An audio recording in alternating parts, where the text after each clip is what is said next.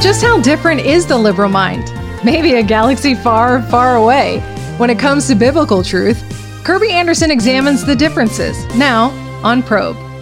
This week, we're going to try to understand the liberal mind from a biblical perspective. What are the assumptions liberals make? How do those assumptions square with the Bible? As we begin this discussion, I want to make a clear distinction between the terms liberal and leftist. We often use the terms interchangeably, but there is an important difference. Dennis Prager wrote about this and even described those differences in a PragerU video. His argument is that traditional liberalism has far more in common with conservatism than it does with leftism. Here are some examples he uses to make this point.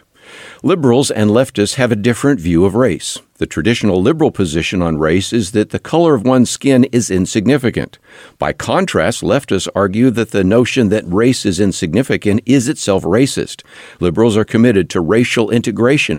Nationalism is another difference. Dennis Prager says that liberals always deeply believed in the nation state. Leftists, on the other hand, oppose nationalism and promote class solidarity. Superman comics illustrate the point. When the writers of Superman were liberal, Superman was not only an American, but was also one who fought for truth, justice, and the American way. The left wing writers of Superman comics have Superman announcing a few years ago that he was going to speak before the United Nations, renouncing his American citizenship. Perhaps the best example is free speech. American liberals agree with the statement, I disapprove of what you say, but I will defend your right to say it. Leftists today are leading the nationwide suppression of free speech everywhere. Capitalism and the free enterprise system would be yet another example. Dennis Prager says liberals have always been pro capitalism, though they wanted government to play a bigger role in the economy. Leftists oppose capitalism and are eagerly promoting socialism.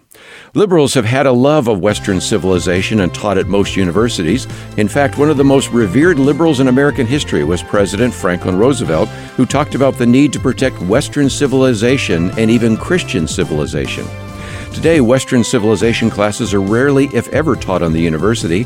That's because leftists don't believe Western civilization is superior to any other civilization. Leftists label people who attempt to defend Western values as racist and accuse them of promoting white supremacy. And attempts to promote religious liberty are dismissed as thinly disguised attacks on the LGBT community. In conclusion, liberals and leftists are very different. You've been listening to Probe with your host, Kerby Anderson. Get your free copy of Kerby Anderson's transcript, The Liberal Mind, at probe.org. That's probe.org. Then join us next time here on Probe.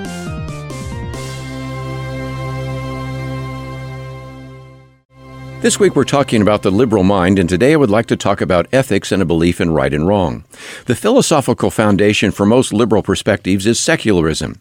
If you don't believe in God and the Bible, then you certainly don't believe in biblical absolutes or even moral absolutes. Dostoevsky put it this way If God is dead, then everything is permitted. Even atheists admit that a view of God affects human behavior. Richard Dawkins recently expressed his fear that the removal of religion would be a bad idea for society because it gives people license to do really bad things. He likens the idea of God to surveillance, or as he puts it, the divine spy camera in the sky. People generally tend to do the right thing when someone is watching them. They tend to do bad things when no one is watching. It's also worth mentioning that more and more young people aren't making decisions about right and wrong based on logic, but instead based on feelings. I began to notice this decades ago. College students making a statement or challenging a conclusion used to say, I think, as they started a sentence. Then I started to see more and more of them say, I feel at the start of a sentence. They wouldn't use reason to discuss an issue. Instead, they would use emotion and talk about how they felt about a particular issue. The liberal mind also has a very different foundation for discussing right and wrong. Dennis Prager recently admitted that he had been wrong. All of his life, he has said that the left's moral compass is broken. He has concluded that in order to have a broken moral compass, you need to have a moral compass to begin with, but the left doesn't have one. He doesn't mean that conclusion as an attack. It is merely an observation that the left doesn't really think in terms of good and evil. We assume that other people think that way because we think that way. But that is not how most people on the left perceive the world. Karl Marx is a good example. He divided the world by economic class, the worker and the owner. One group was exploiting the other group. Good and evil aren't really relevant when you're thinking in terms of class struggle. Friedrich Nietzsche, for example, operated beyond good and evil. To the Marxist, there is no such thing as a universal good or universal evil. Those of us who perceive the world from a Judeo Christian worldview see ethics as relevant to the moral standard, not the person or their social status. A biblical view of ethics and morality begin with the reality that God exists and that He has revealed to us moral principles, and we are to apply those to our lives and society. Those absolute moral principles are tied to God's character and thus unchanging. This week we're talking about the liberal mind while often making a distinction between liberals and the left. When it comes to a proper view of human nature, both groups have a naive and inaccurate view. You can discover this for yourself by asking a simple question Do you believe people are basically good?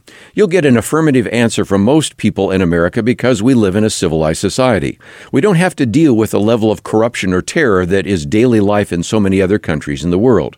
But if you press the question, you will begin to see how liberals have difficulty explaining the Holocaust and Muslim terrorism, because the liberal mind starts with the assumption that people are basically good. Two world wars, along with other wars, wars during the 20th century should have caused most people to reject the idea that people are basically good. Now the Bible teaches just the opposite. Jeremiah 17:9 says the heart is deceitful above all things and desperately wicked. Who can understand it? This statement about the deceitfulness of our heart may seem extreme until we realize that Jesus also taught that out of the heart comes evil thoughts, murder, adultery, sexual immorality, theft, false witness, and slander. This naive view of human nature should concern all of us. Young people, two generations after Auschwitz, believe that people are basically good. One reason is biblical illiteracy, but another reason is historical illiteracy. A recent survey found that two thirds of young people did not know that six million died in the Holocaust and that nearly half could not name one of the Nazi death camps. This naive view of human nature may also explain another phenomenon we've discussed before. One of the untruths described in the book, The Coddling of the American Mind, is the belief that the battle for truth is us versus them. If you think that people are basically good and you have to confront someone who disagrees with you, then they must be a bad person. They aren't just wrong, they are evil. Tribalism has been with us for centuries. There's nothing new about people joining and defending a tribe, but that has become more intense because of the rhetoric on university campuses and the comments spreading through social media. We don't have to live this way, but the forces in society are making the divisions in society worse by the day. A biblical perspective starts with the teaching that we're all created in God's image and thus have value and dignity.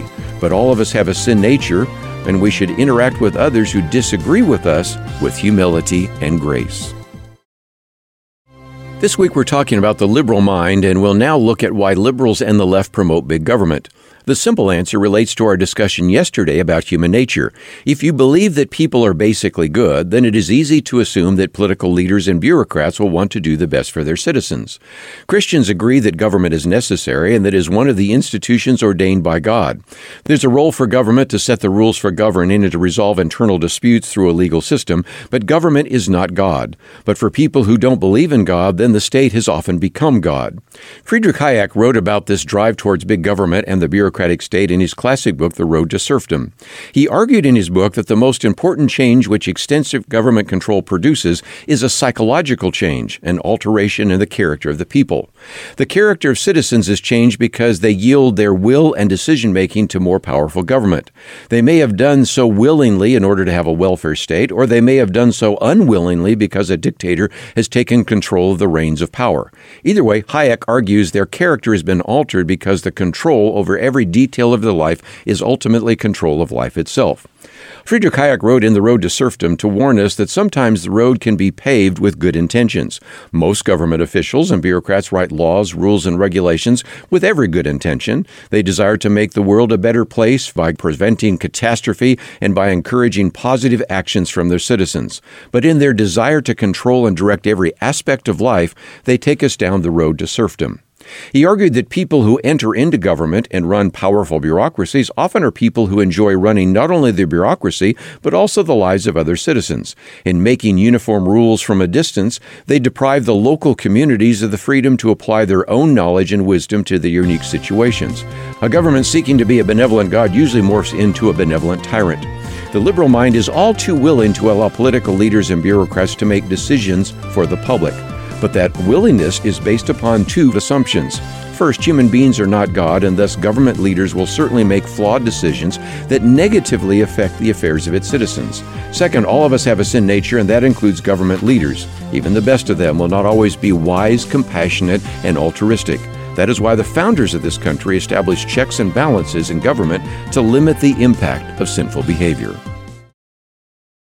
If there is one attitude that you would think would be synonymous with the liberal mind, it would be tolerance. That may have been true in the past. Liberalism championed the idea of free thought and free speech, but that is no longer the case. Liberals have been developing a zero tolerance culture. In some ways, that has been a positive change. We no longer tolerate racism. We no longer tolerate sexism. The problem is that politically correct culture of the left moved the lines quickly to begin to attack just about any view or value contrary to the liberal mind stray at all from the accepted limits of leftist thinking, and you will earn labels like racist, sexist, homophobic, and xenophobic. Quickly, the zero tolerance culture has become a cancel culture. The left demands that an enemy lose their social standing and even their job and livelihood for deviating from what is acceptable thought. A mendacious social media mob will make sure that you pay a heavy penalty for contradicting the fundamental truths of the liberal mind.